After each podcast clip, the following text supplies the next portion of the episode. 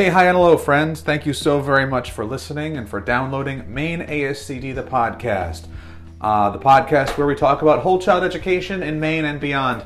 Uh, my name's Matt Drewette Card. I am the president of Maine ASCD uh, and your host for this adventure down podcasting, whatever it might be. Um, thank you so very much. We're, we're today we're doing another spotlight of a member. Uh, we're talking to one of our uh, past presidents. She's a past president right now, uh, but she's been with Maine ASCD for a very long time. Been on the board, been a president, been just pretty much done everything for Maine ASCD. Mary Bellavance, and we're going to talk with her about well, kind of makes her tick, what makes her go. Um, we will be at the Educate Maine Symposium on uh, December the 6th. Um, 2019, if you're listening to this. If it's beyond that, well, you missed us. Sorry. Um, and we are going to be there at the Innovation Hall, so come by, check us out, say hi and hello.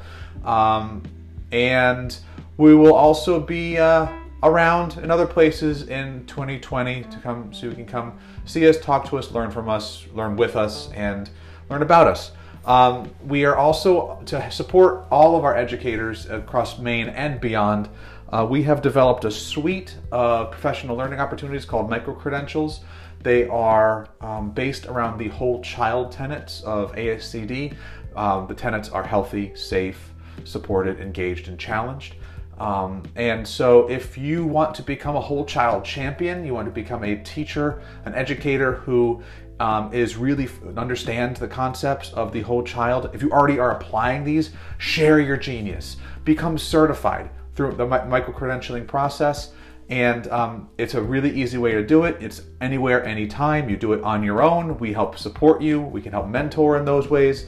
Um, and uh, go to maineascd.org uh, for more information. If you're interested, you want to get more information, or you want to start your journey on micro credentials, there's a form right there to just to sign up and say, yeah, you know, I could do this, and I hope you will. So today we're going to continue our spotlight a member, uh, and today, Mary Bellavance.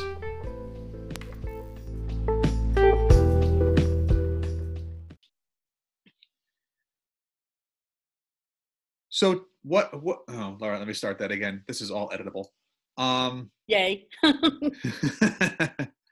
Thank goodness. That's why the other day I'm like, Matt, you can edit this, right? yeah. Oh, and of course, my cat decided to join us right now. I thought I heard a little meow. Yeah. I'm sitting with my dog as well. Oh, Rambo. Um, nope. Nope. Different cat. I have three cats and a dog. Oh. Yeah. All right. So. Is my, before we get started, sure. is my volume okay? Your volume's fine. Okay. Yeah, it'll all, it'll all come through in the recording. Um, okay. So Maine ASCD has been around for a while now, uh, several years, many years, and um, for as long as at least I can remember, and I've and I've been around for a bit now. Um, there's been a rock for Maine ASCD. There's been a person there who's just kind of been through, through everything. And that person I have the extreme pleasure of talking to today, and it's the one, the only Mary Bellavance. Mary, how are you today? Hey, Matt. Well, thank you. I'm doing pretty well. Good. I'm glad to see you. It's a, it's a, as I'm recording this, it's kind of an icy, rainy, gross day. And, but I'm also sitting with my dog, and that's a nice thing. That's, yeah, that's comforting. so, Mary, why don't you, uh, dog. yeah, she's a good girl. Um, her name is Louise. And Louise. Yes, and she's looking up at me right now saying, Dad, why are you talking to someone? Just rub me. Um, so, Mary, if you could just give a, uh, our listeners just a, a, brief intro, who you are, what you do, um, how you're affiliated with MASCD, etc. Sure. So, thanks for having me. Happy to be here. This is actually my 30th year in um, public teaching in Maine. So, I've been, been around a while. Uh, started teaching first grade and taught at the primary level for quite a few years and realized that I needed to get more tools in my toolbox to help the little ones learn how to read. So I got my master's in literacy and have actually been out of the classroom for many years now, working as a combination literacy specialist, literacy coach, interventionist, just uh, wearing wearing a few different hats. Uh, currently, I'm working as the literacy instructional coach at Biddeford Middle School. I've moved moved up from elementary to, to middle school, and also providing some reading interventions and really loving the coaching aspect eh, where I get to support staff every day in the in the good work that we're doing around uh, student-centered learning and trauma-informed practices. Sure. So um, coaching has become this kind of a, a, burgeoning, bigger thing. It's been really growing, um, not just in the state, but you know nationally when it comes to things like uh, education.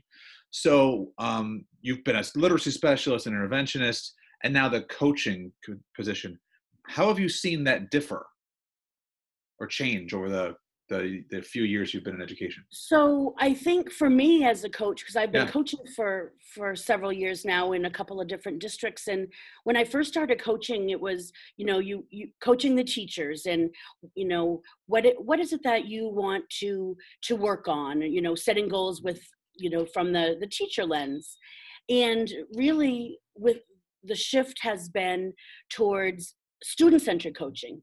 And so now I'm really trying to, uh, you know, shift my mindset and my questioning techniques because it's really around student learning.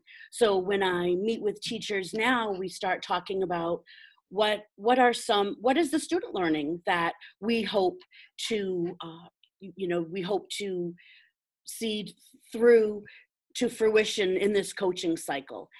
And together we talk about uh, student needs, look at the standards, look at look at the student data profiles, and together we we set a, a coaching goal where I can support the teacher in a variety of different ways as a coach, but the goals are all centered around student learning.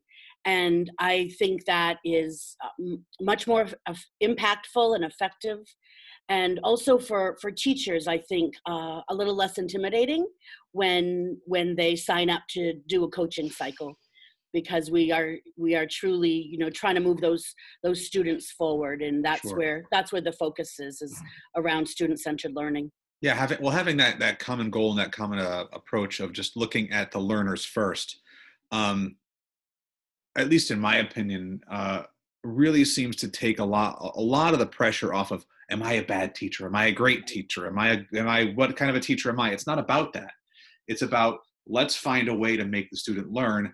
Everyone in here is competent. Everyone in here has high level degrees. We're going to treat you as professionals and help you help you figure out how to get there. That's one of the benefits i see i see of uh, the student centered learning model. Absolutely. So one of the reasons why I'm talking to you today, Mary, for our, our little Maine ASCD, the podcast venture here, is you are our uh, November 2019 Spotlight a member.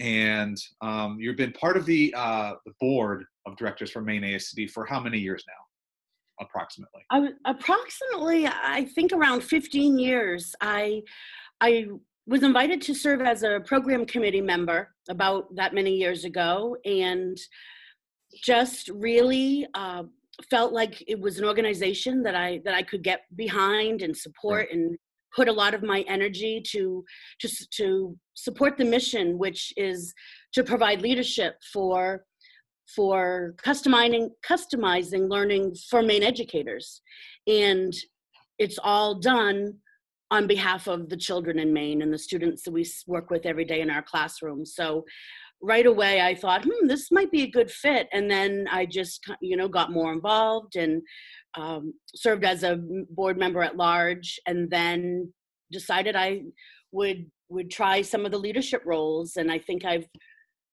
pretty much filled um, most of the leadership roles of. I was never the treasurer, but I served as secretary and treasurer. Yeah, you don't want to be the you don't want me to be the treasurer, Matt.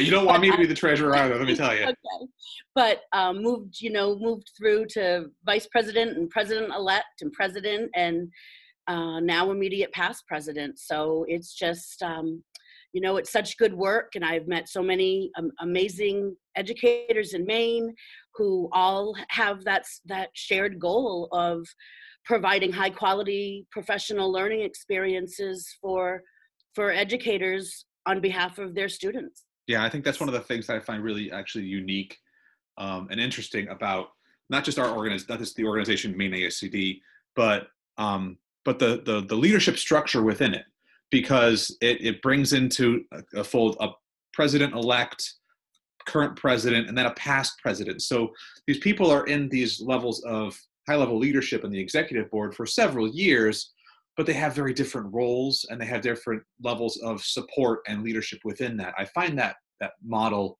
um, very interesting, especially as I'm going through it, and um, also incredibly supportive.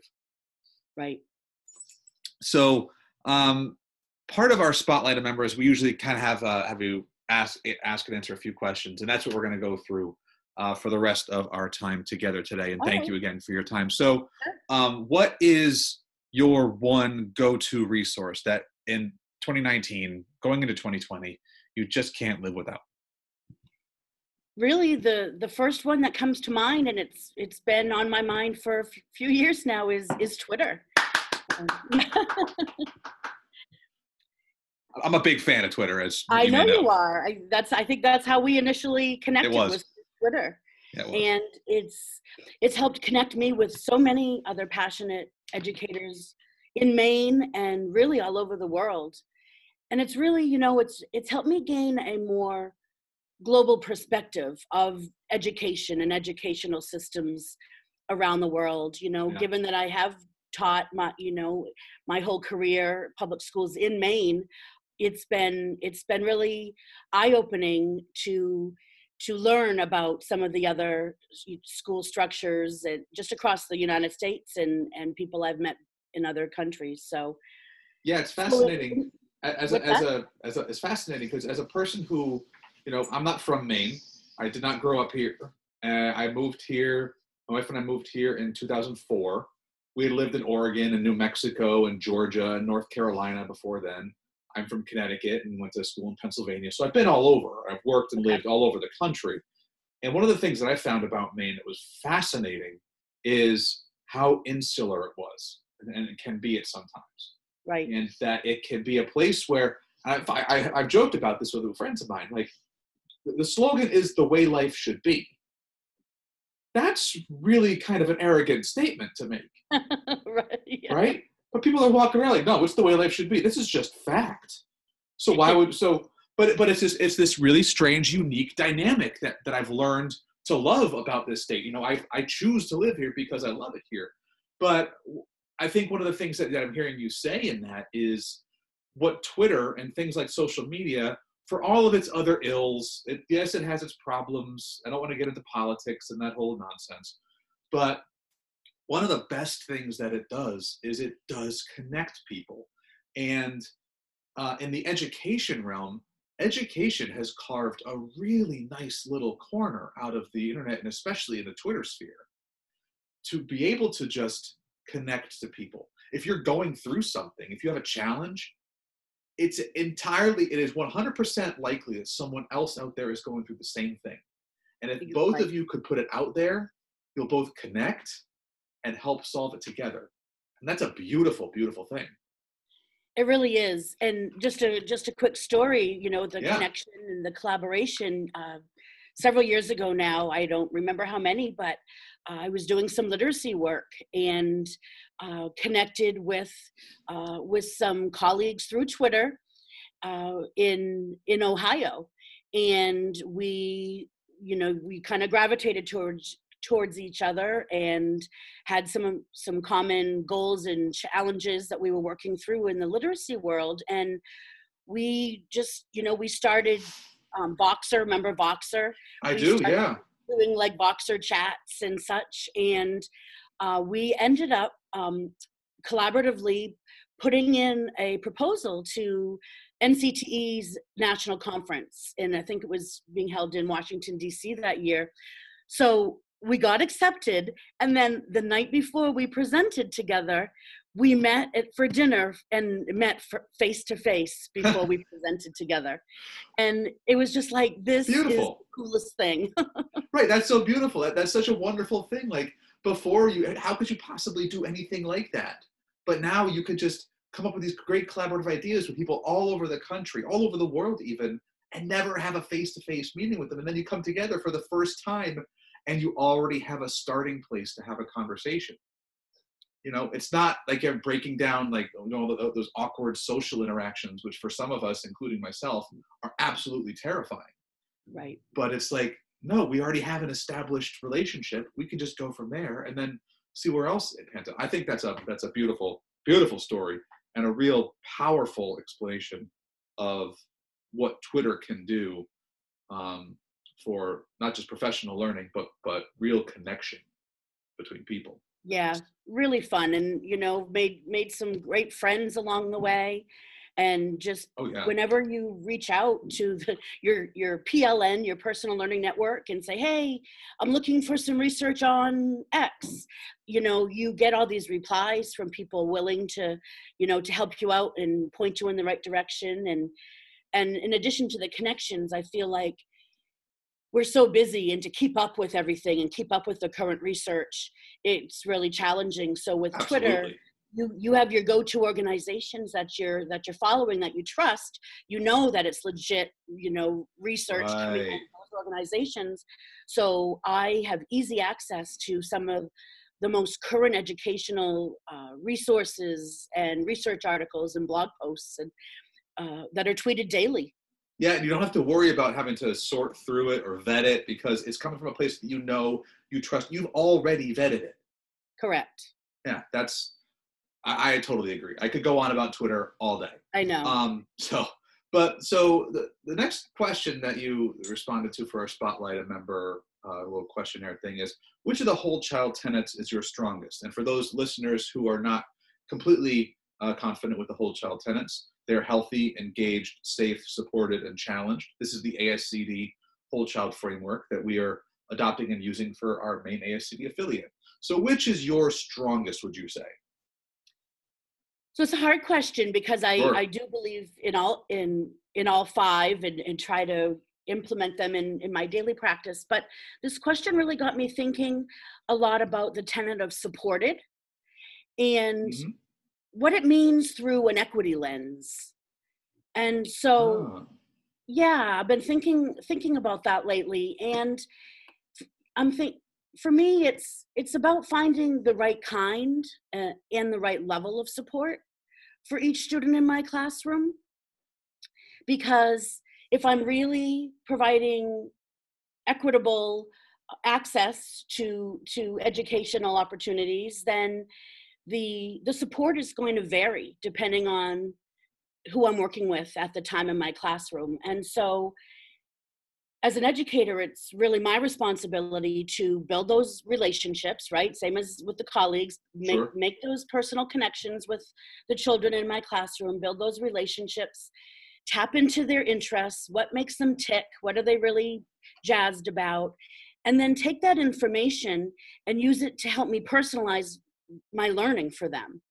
And the more i can personalize the learning the more they feel engaged and supported and it's going to foster that um, that process of hopefully deep deeper learning and for the children to reach their academic and or social goals in in my classroom. So so really kind of thinking about you know it, it really it, it has to look different for yeah.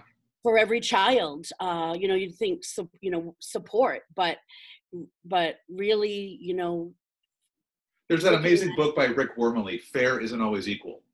of course of right course and and that is one of those things that is exactly that like we we think that if we treat everyone equally then we're being fair that's how my that's how my kids see it. I have an 11 year old and a 6 year old and my 6 year old's like well no she gets to stay up late. That's not that's not fair. I'm like no it's completely fair. She can handle it. That's right. She's And- developmentally more able to you're not. But you know that's right. And the that but, but that idea sorry that idea has pervaded us into our adult lives as well and we create these systems that are more based on equality that are based on equity and is that really the best thing for all the people? Right. So i've really been thinking about that and and what what does it really look like? Yeah. what does support look like for for each each student in my classroom? And taking that you know again applying my coaching or wearing putting on my coaching hat for a minute i have that same unique opportunity to support teachers with the work of educating the whole child. But how, what does my support look like with in the coaching realm well just like we talked about earlier in this in this uh, podcast that we're setting individual goals with the teachers you know right. centered around student learning but but a goal that's going to support the teacher and, and the students in one classroom it's not it's not going to be valuable to the next teacher and his or her learners so again thinking about that support and and and making sure that everybody gets what they need right couldn't agree with you more mary um, i'm right on board so um, because i don't want to take up too much of your time i'm going to wrap this up your final question that you answered for our spotlight a member um, thing that we're doing these days. What are you currently reading or listening to? So I'm reading the book by Nancy Frey, Doug Fisher, and Dominique Smith. Well, they they've written many books, but they're yeah, they have. Yeah, I don't know how they do it, but their newest book, All Learning is Social and Emotional, and we're actually uh, we're going to as in our district, we're going to be having a, a book study in January, I think it is, where we have about 30, 30 colleagues coming together, K to 12, to, to discuss this book. So, so I'm reading it now, and for anybody, you know, interested in delving in deeper to a whole child approach to education, I mean, this book is spot on and really reminds me of the, um, you know, the notion that social emotional learning it's it's not one more thing that we have to add to our plate as educators right. but it's really it's part it's part of the meal. And how do we how do we be intentional with our instruction so we are embedding social emotional learning throughout our academic classes? And this book gives a lot of great strategies and techniques and ideas for educators. Well, that's one of the things that's kind of been a uh, is and will be, I'm sure, a recurring theme on this podcast and for our work with Maine ASCD is that all too often uh, educational systems, school boards, even the DOE, they focus on that challenged piece. They focus on the academics, academics, academics, academics. But what this is talking about right here, and we've said this before, we'll probably you'll hear it again for you intrepid listeners, you can't get to the blooms until you do the maslows right you can't get to the cognitive before you make sure that your environment your your your classroom the way that your approach is that your students are feeling safe and that there's a healthy approach to it that they are supported as well. Then you can get to the engaged and the challenged portion. You can get to that level of academic rigor but you just can't get there until you address those other things. If we try to force the cognitive the academic stuff through without addressing those things, well, that's when behaviorism, that's when behavior problem starts. That's when um, disengagement happens. That's when our students start saying defiantly, no, I'm not going to do this because I don't want to, I don't believe in it, I don't know why. Because they're not feeling safe, they're not feeling respected, they're not feeling like they're part of it. So I think that this this whole idea of all learning is social emotional is is is spot on and needs to be really looked at at a lens beyond just you know K8, K5, but all the way up through uh, K12 and beyond. Right, and you know I just want to say too, kudos to as we say big ASCD, but we they launched the whole child approach many years ago yeah. and you know and now it's of course you know be a nice shot in the arm being reignited with with all of the work that um, and research that is coming out around uh, social emotional learning in the classroom and and how to foster the the conditions uh, for children to to learn the the SEL skills but you know ascd was i mean they were on it years ago and and for you know a publishing company like you said we're thinking you know a lot of academic books that come out of the the house but but still you know still understood that it, it starts with the child and that their their basic needs have to be met before the academic learning can can flourish Well, Mary, thank you for taking the time again to talk with us today. Uh, ladies and gentlemen, Mary Bellavance, the November 2019 Spotlight a member for Maine ASCD. Thanks a lot, Mary. Thank you so much, Matt. Have a great day. You too. Thanks.